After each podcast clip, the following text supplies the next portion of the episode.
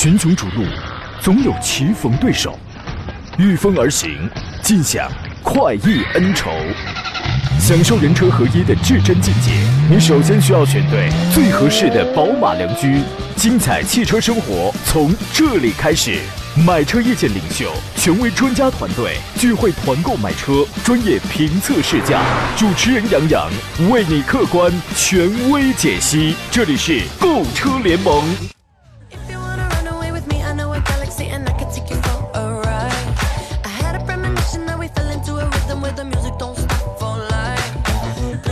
来，诸位，十一点零二分，欢迎在星期五的上午时间如约收听山东交广此刻开始为你全省直播的专业汽车节目《购车联盟》，我是杨洋，在济南问候全省的朋友。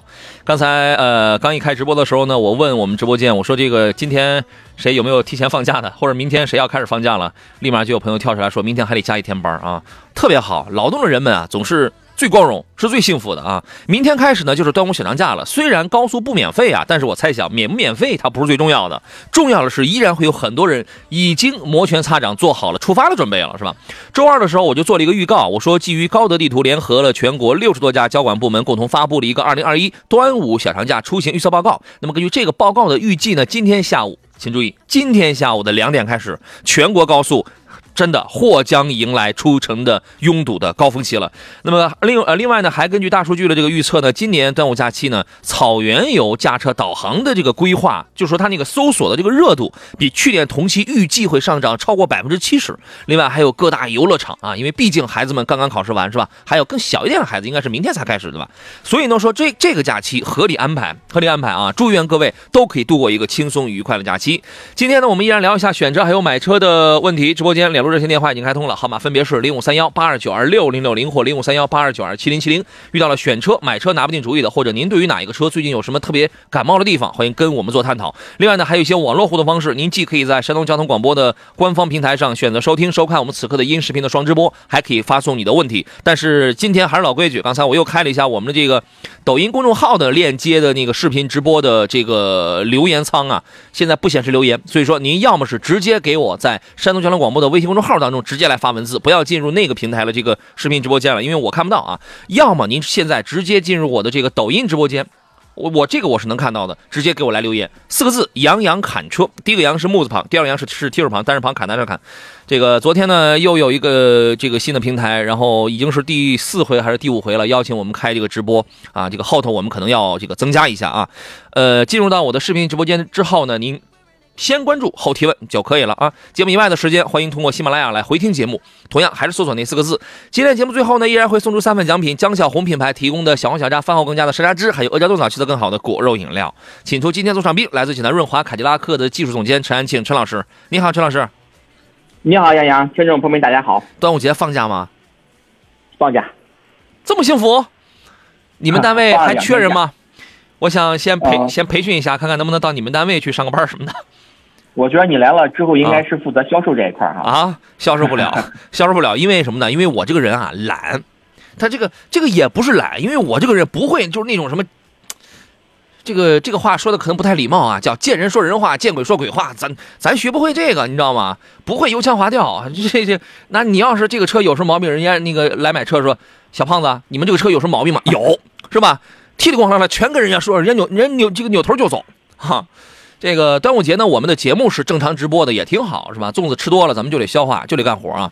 咱们给诸位留出酝酿问题的时间来，先说三款新车，一个是领克零九，领克零九这个车呢，之前就有很多朋友在关注了，这是领克家族家族当中这个第一款。目前为止，唯一的一款七座的中大型的一个 SUV，这个月六月份它就要首发了，快的话应应该是在今年第四季度会这个上市。呃，您有没有觉得现在啊，就是所有的品牌的这种中大型的这种七座的车，只要是一出来，仿佛都不会很难卖？对，确实是。你像拿凯拉克包包括和别克来说，嗯，它总体来的销量是不错的。啊因为现在中国人可能都喜欢这一口，是吧？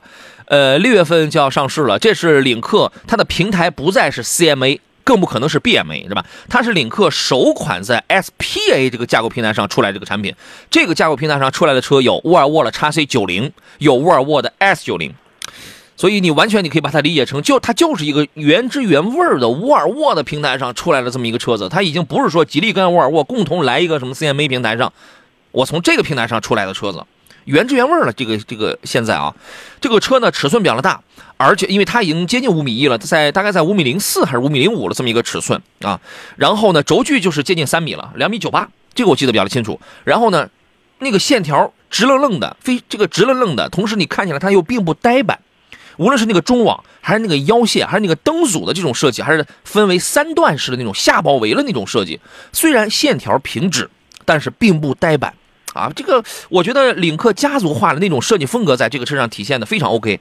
呃，座位数上呢有六座的，也有七座的。之前发了一个官图，我们很清楚就能看到它是摆出了第三排这个座椅的。动力方面啊，叫配置，我们先说配置，配置方面极其丰富。你说现在，因为这个车我们之前我个人给它一个预测是 x C 九零接近叉 C 九零的尺寸，但是应该是跟叉 C 六零差不多的卖价，有可能会比六零。叉 C 六零会稍微低一点点，所以说呢，你就知道，基本上卖到这个几十万的这个价位上，那个那个什么所谓的呃十扬声器呀，十几个扬声器啊，所有这个所谓的那些什么各种舒适性的安全配置，L 二加级别的安全配置，全部都会有的，什么主动进气中网这些全部都有，全部都有。呃，动力方面主推的是二点零 T 的这个排量，二但是会配八 AT，有很有可能会配四十八伏。啊，配四十八伏这个是现在一个特别新潮的东西啊！刚才那个小奥拓还问我说：“哥哥，你是现款的宝马叉三好，还是要这个等等后边要出加四十八伏的好啊？对吧？”所以说这个东西现在大家都都这个非常的吸引人。呃，目前来看，您觉得这个车的竞争力是怎么样的，陈老师？嗯，我觉得它的配置，包括车型的尺寸，包括它设计的这种六座也好、七座也好，这种形式的话，肯定是时下比较主流的哈。接下来关键看它的定价了。对，要看。如果说价格很高的话，你上边有很多合资品牌的这种主流 SUV，嗯，它可能跟他们竞争的话，可能竞争力还相对来说差一些。嗯，如果价格合适的话，我觉得它是一款不错的车。我觉得这个车很容易，呃，很可能又会给消费者出一个，给有的消费者出一个难题。为什么呢？嗯，定价呢，很有可能跟那些目前因为。一些主流的六座、七座的合资 SUV 呢，现在已经开始有优惠了，除了个别选手是吧？已经开始有优惠了。所以说这个车刚上市的价格呢，很有可能会比他们优惠完了之后的价格会大于等于他们优惠完了这个，就是说它的指导价很有可能会大于等于他们的这个价格。那么这就给有一些消费者有一波消费者出了问题啊，他知道这个车性价比很高啊，但是我就觉得我是我是去买一个价格差不多的一个合资的老牌的那种六七座呢，还是说买个这个？又会出难题了，因为有些消费者他就是会选择方面他会比较的困难，他会比较的纠结，是吧？啊，很好，生活嘛，人生嘛，就是一个又一个的难题都给你摆在这儿，剩下的您自个儿去选择，您自个儿选择啊。你挺能闹啊，问的是领克零五四驱的 Hello 推荐吗？这个领克零五啊，我推荐的第一一定是 Hello 版本，一定是 Hello 版本啊。第二呢？它零五有没有纯啊？这个我已经记不清了啊。反正传统来讲，领克纯型禁药，啊，就就是这几个禁是一个次低的一个低于药的一个一个一个次低了这么一个东西吧。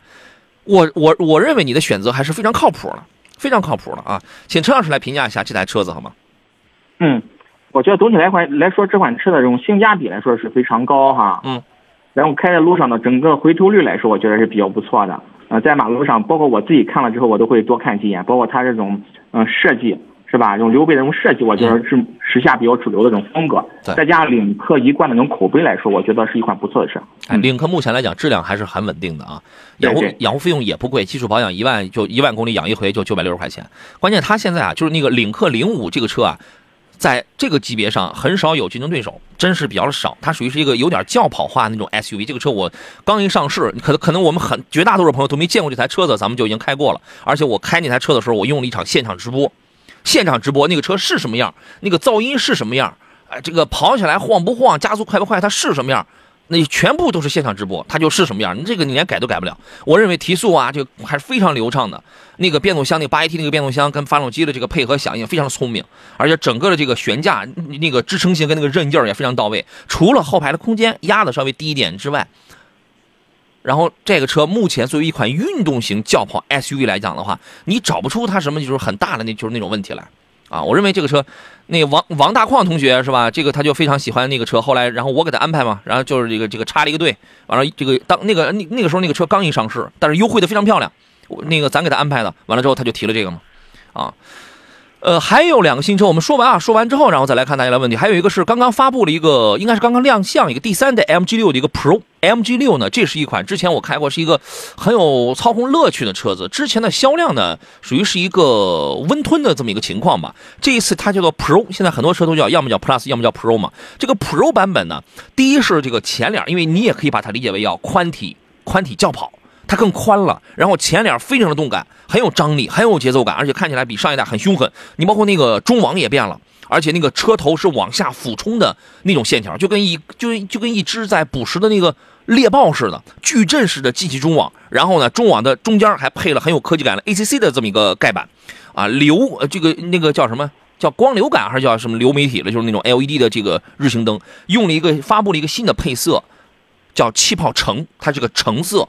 啊，呃，它就属于是一个轿跑的那种车身比例吧。反正这一次的那个车头下压线压的会更厉害，A 柱也明显也往后靠了，车身的线条非常的流畅，而且它也是一个掀背，它也是一个掀背的这么一个风格啊。所以我觉得这个车在颜值上非常的漂亮啊，呃，非常有这个攻击性，而且呢，融入了很多的空气动力学的套件，在前两代的 MG 六上啊，其实就是。外观差不多挺运动，但是科技层面上还是要少一点意思。但是第三代真的给你加入了很多空气动力学的这种套件，比如说那个尾翼、前唇的那，就是那种套件，底盘的那种导流啊，全部都给你配上了。呃，四个应该是十八寸的这个大轮毂，全部都配了红色的这个卡钳啊。呃，另外呢，还有一些在内饰啊，内饰方面也有很多的变化，比如说有一个十点一英十十点一英寸的一个无框悬浮大屏，完全独立的，完全独立的啊。而且呢，还有一些其他的东西，什么这个运动的仪表啊，这个你你，我觉得年轻的朋友，这个你是不需要改装，就是这个车你买了之后呢，你是不需要去做过多的这种改装，起码看上去它它这个都给你配好了，是吧？一体式的运动座椅。全部都有啊，电镀内嵌了那种这个装饰啊，套装全部都有。排量方面，我我估计目前没有什么变化，它就是通过网络发布了一个，首先是颜值跟配置功能、舒适性跟运动性提高了这么一个样子。有兴趣的朋友赶快去搜一搜这个车子。还有一个车，之前我们说过，它是一个旅行车，就是宝骏的 Valley。Valley 呢是用来替代呃原来的那个 RC5W 那个车的一款车。呃，原来 RC5 呢应该说卖的不好，卖了并不好，所以这次出了这么一个，大家可以关注一下，1.5T 有手动也有 CVT。的这个车是七九八到幺零五八的这么一个售价区间，呃，陈老师觉得现在旅行车就反正在这个价位的旅行车仿佛没有什么太多的选择，是吧？您觉得这个有市场吗？嗯，我觉得宝骏来说，它的整个走的就是亲民这种路线，包括它整体来说车上的配置，包括整个内部的空间设置，我觉得确实是不错的。嗯，而且宝宝骏总体来说啊，呃，我同事呢之前买过一个宝骏的，好，咱们待会儿回来之后说啊。好了，我们回到节目当中，咱们把这个车说完，然后来解答各位的问题啊。咱们有听众都比较着急啊，着这个着急问问题，问完问题之后就好这个关掉收音机是吧？这个来，我们请那个陈老师再次来说一下，您对于这一类就是呃呃八到十万的这个旅行车这块市场，您是一个什么样的分析呢？嗯，我觉得首先呢，现在很多合资品牌呢，确实是在这一块做的不是特别多了，包括一些大众车型可能会涉及这方面的领域哈。那宝骏的话，可能它整体来说的和配置啊、空间会大一些。之前呢，我特别去开过我同事的一个宝骏的三六零，让我印象特别深。就它的发动机的声音啊，特别静，而且特别稳。就在空档情况下，你在车里边几乎都觉察不出震动来。哎，这使我改变了对宝骏以往的这种观念。我觉得确实现在做的比较不错了。对，这个这个车呃颜值不错，配置做工也挺不错。反正动力方面它没有什么新鲜新鲜的东西吧，都是这个 1.5T，然后配一个这个应该是个六档手动的啊。现在用五档手动的，一基本都是比较落后的了。然后配一个八档的模拟八档的一个 CVT，一个无级变速啊。它是一个旅行车，就是说大家如果是喜欢这种很强大的什么折叠的这种空间的话，因为它的第二排连第二排这个都可以放倒，对吧？这个。啊，它本身它就是第二排嘛，然后呢，就是你如果需要这样很大的使用场景的话，那么本身这个在这个价位选择余地也不是很多，那就是这样，好吧？好，我们来看大家的这个问题啊，刚才有谁问那个捷达的 VS 七啊？我觉得这个车呢，除了大一点之外呢，其实你你完全可以买到很多的，就是要么是纯正的国产品牌，比它更好的销量比它也大，各方面性能，尤其是做工用料比它好的，要么呢，你你要你就买纯正的合资的这个大众品牌。你这个车你夹在中间呢，有点像是个四不像，而且其他品牌的这个碰撞 C N CAP 的碰撞成绩一直都是比较差，啊，所以说你不要你我建另外我建议你去看一下一一一台一点四 T 的这个小排量，然后要驮一个这么大的一个车身，你去开一下，好吧？呃，杨洋洋问的是大帅哥，传祺 GS 八怎么样？油耗得多少？GS 八马上要出新款啊，二点零 T 会配一个混动系统的，它马上要出新款。就原来就现老款的这个 GS 八二点零 T 的话，油耗应该不会很高，市区开我估计也就十到十二升之间。我认为这个这个成绩应该还是这个区间还是合理的啊。陈老师对于这个车的评价是怎么样的？嗯，我觉得传祺 GS 八呢，从一开始上市的一车难求，到现在呢也有不小的优惠幅度了哈。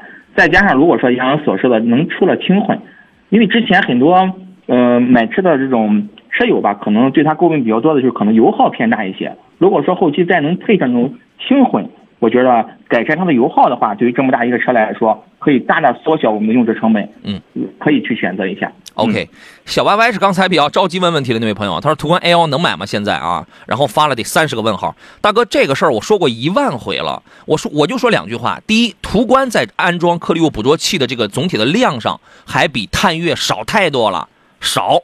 探岳的这个安装颗粒物捕捉器的概率非常的大，途观稍微少一点。所以说呢，第二第二句话就是，你去买可以，你去看它有它那个环保手册有没有说明我安装了颗粒物捕捉器。如果没有的话，那你直接买就好了，就这么简单的事儿，好吧？所以你你得动起来，你得勤快起来。坤说探界者跟 CRV 该怎么来选？啊、用一句很粗放的话说，钱不够，咱们买个探界者；钱够，咱们买个 CRV。这话挺不礼貌啊。但是呢，就这一句话，肯定人人都能听懂。你要再说别的，再说咱们再说专专业点、深点的东西，再去分析别的，有人他就他就听不懂了，对吧？这两个车呢，确实在售价上目前也有差别。另外呢，从长期的使用情况上来讲，也会有从尤其是内饰的做工、销量上各个方面，其实它都有差距的啊。这个事儿咱们请陈老师来分析一下好吗？嗯，探界者呢，作为雪佛兰的品牌呢，我觉得这两年的话，它的这种市场竞争力啊，确实是弱一些。包括现在上市的这种开拓者，包括去年上市哈，今年来说它的销量也是不是很多。但是车的话，我觉得是没有没有毛病的哈。但是就像杨所说的，如果说您的价格区间预算可能比较低一些，那探界者呢确实是一个好的选择。如果说手头资金充裕一些，可以考虑一下 CRV，长久考虑它的保值性啊，包括它的质量稳定性，还是说有优势的。对呀、嗯你看啊，咱们讲这个车价，讲裸车预算的话，十三四，咱们就能拿一个探界者了，对吧？但但这个价位咱们拿不到 CRV 吧？是不是？CRV 在空间上、内饰的做工上，包括长期使用的经济稳定性，包括这个销量的保有量上，就这四大方面，它不是探界者可以比得了的。探界者呢，车风上要更年轻一点，对吧？然后呢，动力肯定也是够用的，而且买如果你买的是 1.5T 的这个探界者的话，GF 三代的这个 6AT 变速箱目前也没有什么太大的问题，它没有什么太大的问题。然后呢，但是内饰的这个做工用料，就塑料感它就非常的强了，外观的攻击性比较的好，但内饰的做工用料确实它就比较弱了。然后呢，这个保保值啊、销量啊、长期的这种稳定性，目前来看，它跟 CRV 来比是没有优势的，啊，所以说你，我觉得还是要考虑一下。包括生活驿站问的是皓影家用买哪配置？皓影这个车我不是很推荐，我建议你要是真喜欢本田的车的话，你买 CRV，CRV 的碰撞成绩比皓影还能好点呢，是不是？呃，再看直播的朋友，呃，大胖虎说，杨哥，今天你为啥一个单眼皮一个双眼皮？第一，我打从娘胎里生下来就是这个就是这个特点。第二。平时要是没睡好的话，这个特点会更明显，你知道吧？哎，平时基本上百分之八十时间是一样的，呃，那百分之二十一旦没睡好的话，它就比较明显了。你看，呃，哈黑说家里为什么停？这个还是一个销量的问题，还是一个，其实家里这个停啊，我觉得也不太应该，因为他家里他没有这样的车子。陈老师觉得呢？嗯，确实是哈，因为这在这一块儿的话，可能我觉得还是跟它的这种销量有关系吧。因为很多厂商呢出一款车，他就用它来怎么提升销量的，来赚钱的。可能它的这种销量来说呢不是很高。再一个呢，有可能很多大部分的人呢就直接选高尔夫了，不会选择加旅版了，对吧？可能有这方面原因吧。对，嗯，反正这个车呢，确实，它一汽大众呢，它没有这块市场的车型，但是呢，作为嘉旅这台车呢，销量确实比较弱一点。关键是什么呢？慢慢慢慢，有很多的消费者啊，他就意识到这个车，你买一台嘉旅，它的保养费用不比 BBA 便宜太多，比较贵啊。我一个同事原来的那个小白杨，他就开一个，他就开一个嘉旅，那个时候嘉旅刚刚上市，他很喜欢这个车子，他问我能买吗？我说你要是喜欢的话，那也可以买。后来买完之后啊，他那个，应该是左前胎还是还是左后胎，就是那个轮胎特别容易爆，特别容易爆。他上班路上他都在城区，也没有坑，也没有什么东西。呃，好像那几年就连爆了三条胎吧，至少是三条胎，也不知道是什么问题啊。呃，陪伴说，老师，凯美瑞的二点五怎么样？市区油耗大概是几个？是这样啊，你买就是二点五的凯美瑞，它不会很费油，正正正常情况下，九到十一升油，市区油耗就完全足够了，一般也有九个十个油。二点五的凯美瑞呢，换变速箱八 AT 的这个变速箱，提速啊、操控也还都不错，呃，提速也也它也也挺流畅的，反正比 CVT 的要流畅一点。呃，隔音反正差一点儿，隔音差，隔音弱。整体来说，我觉得这个车有运动的外观，也也有一部分运动的这个那个那个能力吧。我个人还是推荐这台车子的，好吧？呃，Sakura 的问题是，杨洋你好，在在不计空间的基础上，X 一跟 X 二哪一款值得入手？刚才弹出去了，不知道您是否帮我答复了？没有，我欢迎你又弹回来。我刚看到您这个问题，不计空间是吧？？x 一跟 x 二哪款更值得入手啊？我怎么觉得这两个车其实骨子里它就是一款车呢？呃，陈老师来分析一下，这个就好比啊，你们家还没有那种轿跑 SUV，暂时还没对，有没有轿跑 SUV，对，啊。您来分析一下这两个车，不计空间了，嗯，不计空间的话，我觉得那就好说了呀。然后呢，主要看你的一个需求吧。空间你不要，那主要可能是因为它什么，是不是要它这种造型啊、外观，对不对？哎那这样的话，我觉得可以根据它实际的这种呃外观啊、个人跟哪个有眼缘啊，选哪一个，我觉得这个就好好选了。就是空间咱们不在乎了，那咱们在乎点什么呢？肯定是咱们就是谁开起来让我更爽。对，哎，这种爽呢，有来自于机械本身的，也有来自于心理本身的。你从机械本身来分析，这两个车是完全一样的，它没有区别的。发动机、变速箱、底盘整体区别真的不是很大啊，而而尤其是发动机跟变速箱，这个都是完全一样的。然后呢，再就是呃，其他的爽是在于哪儿？风格上，我觉得叉一是不是都快成街车了？你要是真不在乎空间的话，我建议你可以考虑一下叉二。两个车其实都是完全一样的，但是呢，叉二整体的这个颜值啊、呃回头率啊这块要好很多。配置上具体看你买的是哪一个版本，然后去比较一下这个配置就可以了，对吧？呃，老沈问的是叉 T 五怎么样，能买吗？这个车为什么不能买呢？现在都给你价格那么便宜，都二十几万了，为什么不能买？啊，陈老师来给推荐一下这个车吧。嗯，我觉得确实挺推荐的哈。包括从今年开始呢，已经全系换装了 2.0T 的加48伏轻混。首先，它这个油耗呢确实不高哈。通过我实际咨询来保养的客户啊，高速的话基本上一百二或者一百一巡航的话能到七个多油，市里的话可能在个十个多油，综合下来反正九个油到十个油吧，嗯油耗也真不高。操控动力什么也都不错，家用很可以。嗯，对吧？就说咱们在预算一定的情况下，想买一个豪华品牌的话，这个车绝对是可以满足咱们的这个这方面的需求的。而且呢，你就是这个一谈美国车，传统观念说美国车这个油耗高，油耗高，它是你看跟谁比？它你要跟一些日系 SUV 来比的话，它确实油耗要高一点，但是不至于说让你承受不了，除非您是一年跑个七八万、十万，就是那种公里数的。那那咱们就要真得好好的，咱们得算算这个用车成本的问题了。你说您就一年跑个一万公里，你还在乎什么油耗高啊？那干脆就别买车了，对吧？如果里程不大的话，你也不必在意油耗高，也不必在意养护费用的问题。你上到了这儿了，你就要有这个心理准备。还是我还是那话，明算账的问题。你要说以后啊，我担心他小毛病多，好好保养，好好保养。不是说所有的美国车一定小毛病都会多，只是说它概率可能会稍微大一点。但是你一定要好好养护啊。我认为就性价比来讲的话，这是是可以的，好吧？对，是。哎，还有朋友还发了一个微信，这是唐呃康凌辉朋友，他问的是比亚迪秦的碰撞成绩怎么样？秦的 DM 应该前段时间碰过，应该是四点五星吧，成绩还是不错的，四点五星我觉得这就可以了。您查一下，您查一下，也有可能我会记错。呃，刘宝彤说，杨老师，请帮忙选一下车，东营啊，市区年里程在三万多公里。呃，那你看你们那儿油价便宜啊，可劲儿跑就是是吧？博越 Pro 送 Plus 燃油版，荣威的 RX 五 Max，主要要求是驾乘的舒适、品质稳定性要高，车内的静谧性要高，后期使用省心，或者再向上一步，盲定星越 L 或者送 Plus DMI。你如果可以盲定星越 L 的话，这些车你都不用看了。我认为是这样，因为它本身它那个定位它就是个中大型的，RX 五 Max 如果你选的是 2.0T 的话可以。Sorry 啊，如果你你你如果你选的是三百尾号尾标三百，就是一点五 T 的话，那那那个就是不太好。呃，二点零 T 的除了油耗高一点之外，那么你要结合你当地的这个油耗哈，这个油价的问题。呃，除了油耗高一点之外，其他的还可以，反正空间大。但是在这里边，我更推荐的是星越 L。为什么？星越 L 它也空间大，但是相比而言，目前在所有的这你看的这些车里边，星越 L 是最精致的、最有档次的感的、最精致的。当然造价也高啊，对吧？其他呢，博越 Pro 我觉得这个是是可以的。虽然在呃，你比如说车质网这样个别的门户网站上，就是就是就是那个反映什么博越的这个车机系统，就是它那个中控。它那个车机有有有有卡的，有黑屏的，但车机的这它跟手机版本是一样的，这个东西是可以通过升级来改变的，它不是一个大硬件的这么一个问题，我们不逃避，对吧？我个人推荐星越 L 啊，请车老师来说一下您的观点吧。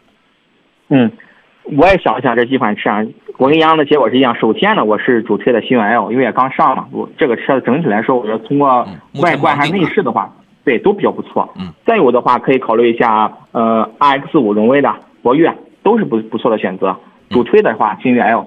宋 Plus 呢，其实这个车呢，还是你不能说它级别低，从这个品牌力上吧，品牌力稍微低一点点，就在这几个车里边还是稍微一点点。你你就体会一下，因为我发表这样的观点呢，是基于我们见了很多的车，就同一边上的车，我们几乎都那个见过了。呃，你你这个包括呢，我们也有一定的经验，所以才敢去说。你比如说这个车的定位，它大概可能可能有的人你会发现，哎，价格它它它它这个它都没差太多。但是我们讲这个级别，讲这个定位，实实际上是综合了一个是价格，还有是尺寸，还有是级别，还有整体的这个做工这种档次感，它是一个综合的，凭借经验出来了这么一个一个一个一个判断嘛，啊。呃，是这样，好吧，这个问题就算是回答完了。嗯，还有朋友呃，平安师傅说，二十万落地合资车，皮实的，跑工地用的，美系的不要。洋洋给推荐几款，试驾了福特家的感觉不行，朋友说不皮实，所以淘汰。啊，二十万左右落地的合资车，还得皮实的，不要美系的，跑工地用的，是吧？得嘞，我们进入广告啊，你也容我们思考一下。广告回来之后，咱们接着聊。这里是星期五山东交广为您直播的购车联盟，我是杨洋。我们稍事休息一下，回来之后咱们接着再聊大家关心的选车买车的问题。群雄逐鹿，总有棋逢对手；御风而行，尽享快意恩仇。享受人车合一的至臻境界，你首先需要选对最合适的宝马良驹。精彩汽车生活从这里开始。买车意见领袖，权威专家团队聚会团购买车，专业评测试驾，主持人杨洋为你客观权威解析。这里是购车联盟。来，各位，十点三十二，我们继续回到为您直播的购车联盟的节目当中，我是杨洋啊。呃，还剩半个小时，稍后的时间，各位遇到了选车买车的问题，您可以用各种你所喜欢的参与方式跟我们来交流。直播热线是零五三幺八二九二六零六零或八二九二七零七零。另外呢，您还可以给我来发微信。今天呢，唯一就是你可以在山东交广的微信平台上直接编文字给给我发过来，但是不要在山东交广微信平台的视频直播间里给我发信息，因为这个视频直播间我估计最近是坏了，我一直收不到。我不是收不到，它一直就转转转转，它就不它就不显示，麻都不显示啊。所以说您要么在这个直接给我发微信，要么呃在杨洋侃车的这个抖音直播间里。我上午做节目，我通常我就只开一个抖音，其他私下时间咱们会有其他的。你比如说有人玩其他的这个短视频是吧？啊、也找杨洋侃车，然后关注我。玩命的关注我就可以了啊！刚才咱们有朋友问了那个是选凯迪拉克的叉 T 四还是叉 T 五的问题啊？这个就是很这个很简单的一个一个一个一个呃情况呀。你待会儿你好好你问一下这个陈老师，他会告诉你这俩车有什么区别吗？他没什么区别，就是一个小一点，一个一个大一点，一个属于是小年轻开的，一个呢还能挺顾家的，就是那种。我的个人建议啊，就我现在的这个年龄啊，我个人建议是一步到位买个叉 T 五得了，起码咱自己能用。是吧？那我还能兼顾家人，起码后排还能大一点，我还能坐着还能舒服你，呃，还能舒服点呢。而且调教不像叉 T 四那么的硬，你知道吗？来，你你问一下这个他们当家的。你好，陈老师。你好，杨洋。刚才我们有一位朋友，我也不知道是什么岁数，也不知道具体是什么要求，就问了一个问题：叉 T 四跟叉 T 五买哪个会比较好？您我这如果说家用起来的话，肯定优先选 XT 五啊。啊，您的理由是什么？我的理由就是我这个岁数了，我喜欢大个儿的。啊，首先呢，它两个车的话，价格呢不是特别的差别特别大哈。在 XT 五呢，整个里边说它的空间可能要略大一些，因为如果说你买 XT 四的话，它整体空间呢略小一些，可能比方说小年轻家用是足够了，嗯但后期比方说牵扯到一些出游啊或者拉拉父母出去玩啊这种情况下，可能这种场景它就满足不了了。对，不如一步到位直接 XT 五了。哎，就是兼顾自己，兼顾家人，而且叉 T 四的这个调教其实比叉 T 五还要更硬一些。呃，对，直线加速呢更快，因为它车小啊，车轻啊，对，对，车轻啊，小啊，是吧？但是叉 T 五呢，我觉得真的就是兼顾自己跟家人共同那种用途啊。呃，刚才还有一个朋友也问了凯迪拉，周四早上他问的是叉 T 六跟探险者，杨哥都是六座的，这个该怎么来选？叉 T 六跟探险者，刚才我你我们还有另外一个朋友，咱们待会儿说，他问的是 Explorer 跟那个 Terrament 跟这个途昂，是吧？呃，我们先聊一下叉 T 六跟探险者，您是怎么来分析的？我觉得两款车呢，既然是竞品的话，我觉得凯拉克呢，毕竟首先呢，它是一个豪华品牌，是吧？虽然是嗯二线豪华品牌，但是它整个品牌也是定位在豪华车。嗯。再有呢，它整个目前来看的话，哈，它的市场的优惠幅度呢会比较大一些。你像买个标配的风尚版的话，可能在三十万出头。嗯而且呢，它这种六座的布局的话，我觉得确实整体来说，它的空间布局会更合理。前排、中排、后排有一个错层，包括你哪一个乘客，他都能给你照顾过来。我觉得这是 X T 六的一个最大优势，包括它的动力的话，油耗也比较不错，不是特别高，嗯那你觉得？二点零 T 加九 AT。那你觉得嗯就是你刚才说了这些地方是你觉得叉 T 六可能要比探险者要好的地方？你有没有探险者比叉 T 六要好的地方？主要我觉得还是凯拉克也是明显一些吧。嗯，OK，呃，探险者这个车呢，之前咱们那个开过啊，就是说起步呢稍微弱一点，但是你只要舍得踩，你只要再踩一点，它的中段的这个能量，就是这个中段的动力是要好一些的。为什么？因为它的这个发动机的这个设置啊，它的那个峰值来的太慢。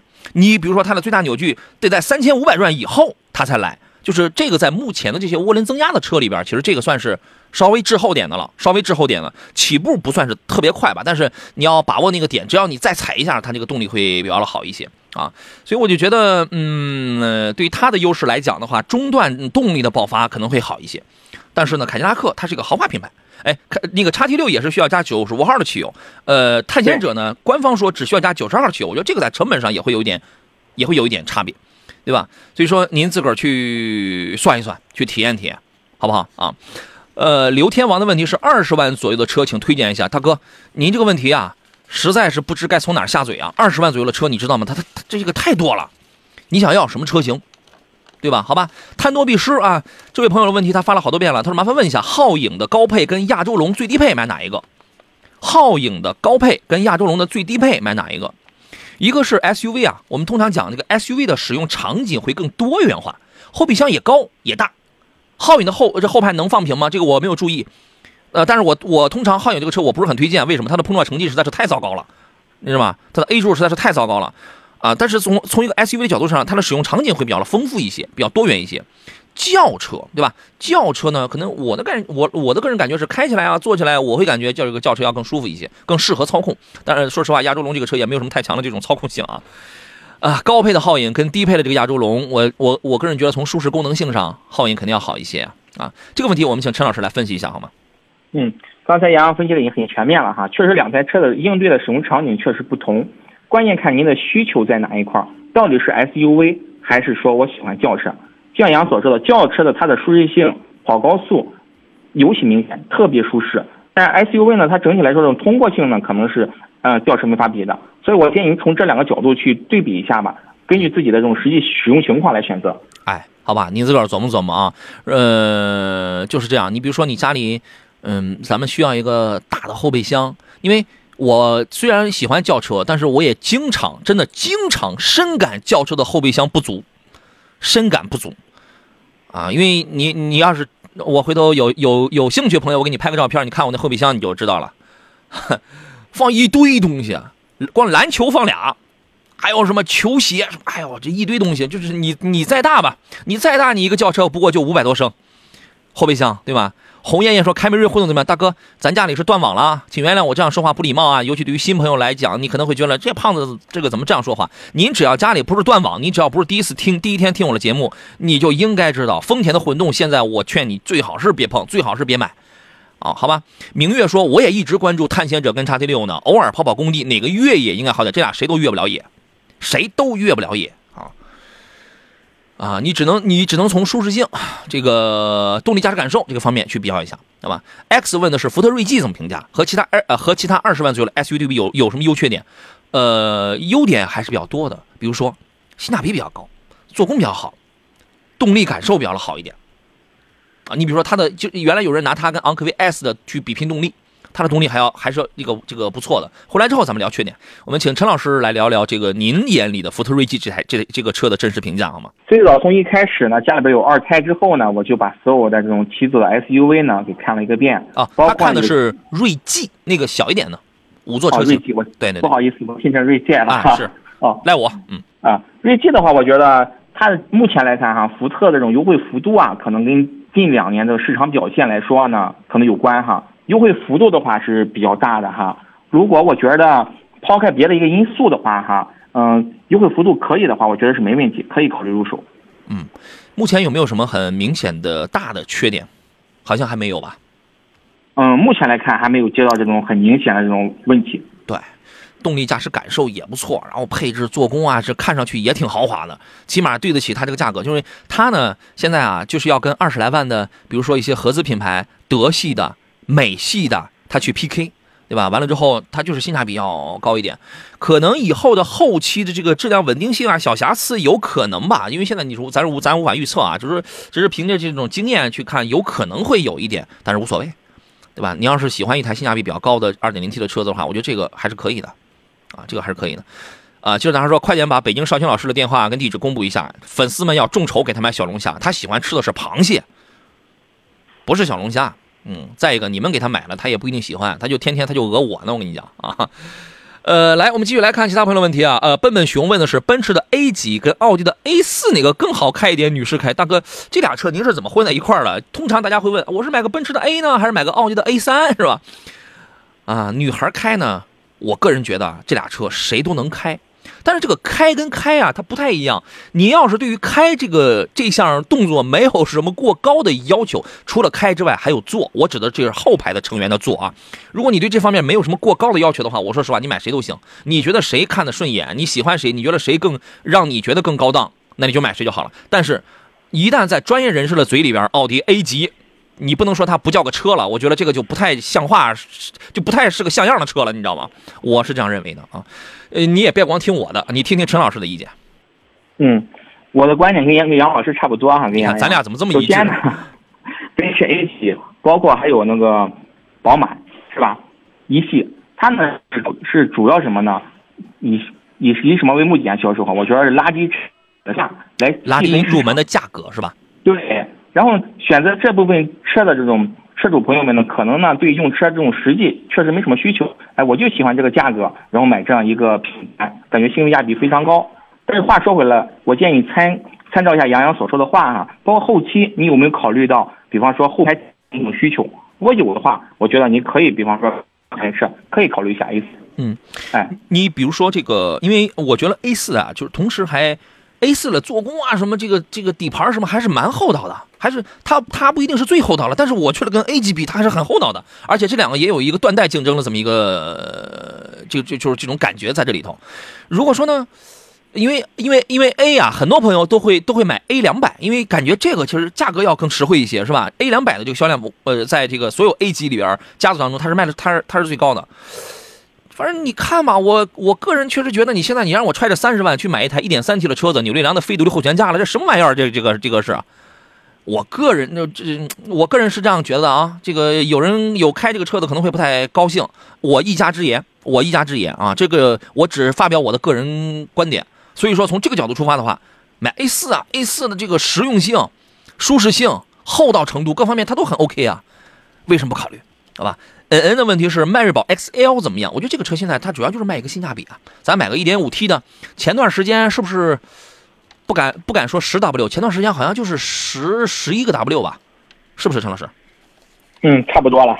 对我印象当中好像就是这么个、嗯这个这么个价位，它是个中级车啊。然后对，这么大个尺寸是吧？价格还这么低，对基本上跟很多国产品牌去竞争了。现在是。对吧？就唯一有一点，嗯这个啊，问保值吗，保嗨保不保值都这么便宜了，你还过分关注啥保值啊？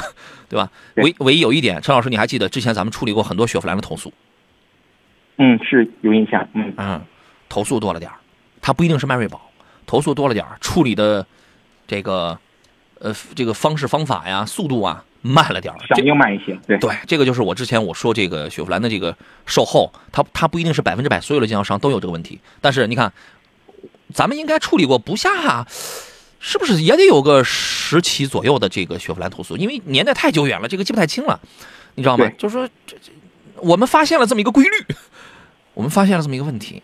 嗯，这跟雪佛兰目前在整个国内这种品牌的这种竞争力有关系，车卖不动，目前来看，所以厂家在后期这种昏昏沉沉事故的，对，哎，所以昏昏沉沉。你看，同样是通用，凯迪拉克的这个售后的响应速度，包括服务质量，明显好太多，明显好太多。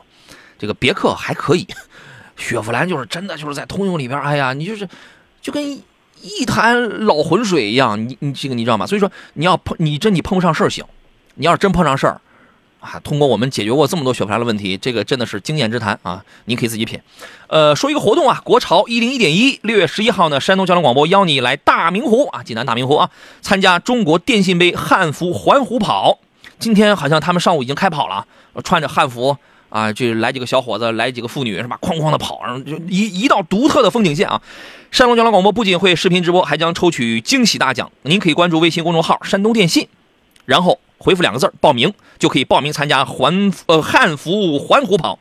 环服汉湖跑不是汉服环湖跑啊，呃，同时呢，这个活动应该会持续好几天吧。在这儿，您还可以看到这个由吉利汽车超市给您提供的吉利星瑞车型，您可以一边看车一边看活动，还能谈个价呢，还能买个车呢，好吧？米兰的小剪刀问的是啊，也关心这是探险者这个车。你看探险者这个车啊，这个它不光是最近这一段时间之内，它的热度真的很高啊。这个车怎么样？对比途昂来买哪个会会比较好？哎，来了来了这个问题了，探险者对比一下 Terrament，对比一下途昂，请陈老师发表一下您的这个观点好吗？嗯，途昂的话，我觉得整体来说怎么说呢？现在感觉呢，发动机舱尤其是，哎呦，这么大个车特别的空旷，但是内部的空间来说，我觉得确实是做的不错的哎哈。，途昂的机舱也呃，我打断你一下，途昂的机舱也挺空旷，是吧？对，途安的机舱确实是够够空旷的，从前边直接能看到发动机舱里边，直接能看到地。里边可以藏不少东西啊。对，发动机显得特别小哈，是这么大个车来说，确实这一块我觉得不协调。嗯内部空间来说，我觉得还可以哈，包括三排的空间来说，布局还还算可以哈。然后呢，动力的话，我觉得勉强够用吧。啊，如果说对动力操控包括这一块没要求，我只是说要空间大的话，你可以看一下途昂。但是呢，如果说我对这个车的动力这一块啊、有我自己的想法，可能我喜欢这种动力随叫随到的感觉，那我觉得你可以考虑一下刚才杨所说的这个探险者，哎，这个确实是不错，动力确实要好一些。嗯，嗯，好，这个您考虑一下陈老师的建议啊。笨笨熊说绕口令学的不好，还真是啊，这个打小就这没学好是吧？老师教打南边来了个喇嘛，手里提着五斤塔嘛，打北边来哑巴要要里别这个喇叭是吧？提喇叭了就是什么提塔嘛的喇嘛要来塔嘛换，别喇叭了哑巴了这个这个喇叭啊，这个喇嘛说不换啊。李说新款的叉 C 六零和新款的 QL 该怎么选？预算是三十七万啊，预总总预算是在三十七万。呃，家用里程比较少，或者还有什么推荐啊？五十五岁的老人开，哎，这个来了。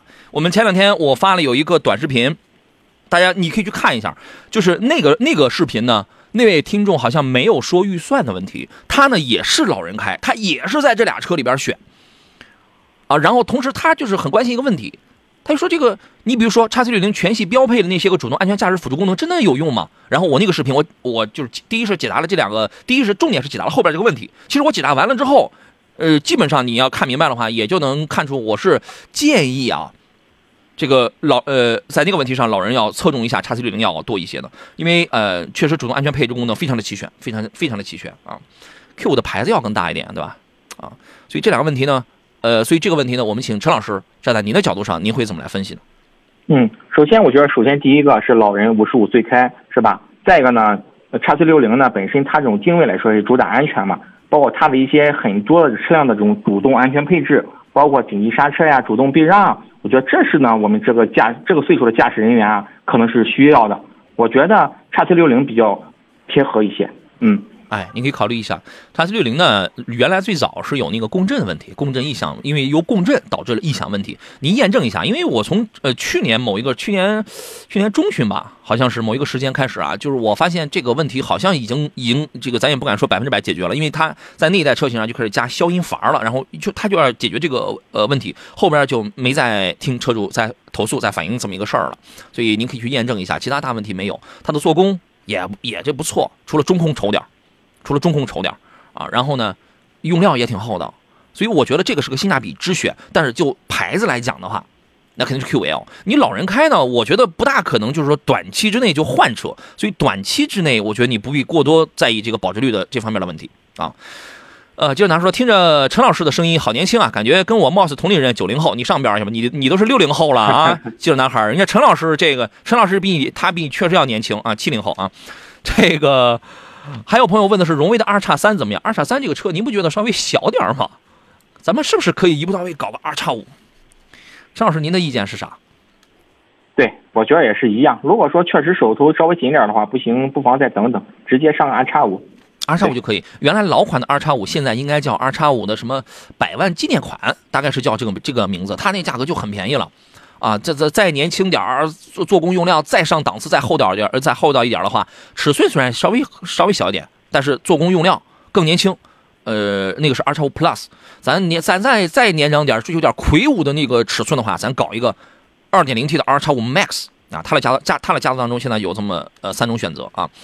呃，我要送出今天的这个三份奖品了，分别送给小青岛，小青岛啊，还有这个馋小猫，还有馋小猫，还有李。送给以上三位朋友，L E 李啊，三位呢可以到我的这个抖音号，在杨洋侃车的抖音号当中给我发一个私信，发了您的这个收件地址就可以了。由江小红品牌为您提供的山楂汁，还有健还有阿胶炖枣的这个健康饮品，就会发到您的这个手上去了啊。呃，还有朋友问的是 Q 五跟新款混动的汉兰达该怎么来选？哈，这俩问题呢，就是说，是不是咱们这个经济预算刚好就在这个坎儿上，是吧？啊，这俩车其实我个人觉得群体也不太一样，是吧？这可能我还没到那个份儿上，是吧？可能就说，嗯，而且杨洋，哎，现在很多的竞品呢都是瞄准了汉兰达，包括我们在产品培训的时候哈，啊，汉兰达能跟我们的什么车型竞争，你知道吗？叉七六，卡捷达，叉七六，我的，天哪！它都可以跟我们的 S 七六去竞争，所以说这个真是根据自己的实际需求来吧。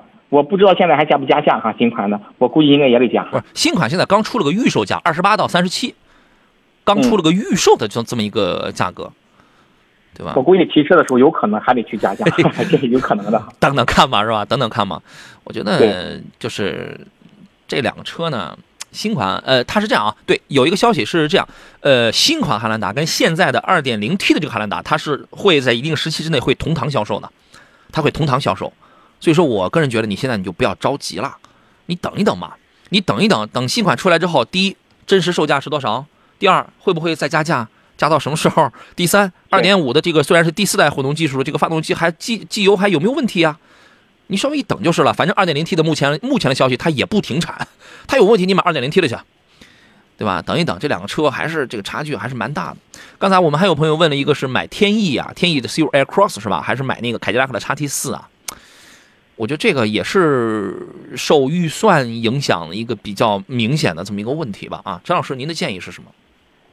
嗯，我建议肯定是我当然是选择我比较熟悉的凯拉克了哈。嗯，首先呢，凯拉克的话，它目前这种性价比特别高，每个车型的话优惠幅度我觉得都特别大，而且整个发动机、变速箱目前来看比较稳定了，不像之前的时候，很多车主朋友考虑到通用，嗯可能就认为变速箱可能容易出问题。嗯现在呢，换装九 AT 了，十 AT，呃这一块儿得到很大的改善，质量很稳定了。现在，嗯，可以考虑下凯拉克吧。对，嗯一会儿那个节目结束之后，陈老师你也帮我参谋一下。我最近呢，我就在两个车之间非常犹豫啊，到底是库里南呢，还是奔奔呢，是吧？我就在这俩里边特别犹豫，你知道吧？别纠结了，一会儿咱俩商量一下。哎，对对对，咱俩就商量一下，对吧？他们那个送我那五元代金券，我这个我得用啊，不然就浪费了啊。平安是福说，听陈老师听听声音，陈老师也就三十岁啊，谢谢啊，陈老师，你看你你以后多来节目吧，他们会把你夸得越来越年轻，越来越离谱，我跟你讲啊。只要不不说我十八岁之内就行哈。好嘞，谢谢陈老师，也祝您假期愉快啊！好嘞，再见。再见呀，听众朋友们再见。好，也感谢电幕前诸位的收听还有收看，今天节目就要到这儿了。明天有这个放假的朋友是吧？明天有放假的朋友，也祝您这个呃出门路上一路顺利，一路平安。我是杨洋，放假期间咱们节目是正常的啊，各位可以搜索“杨洋砍车”的这个各种官方号啊，咱们就下回再见，拜拜。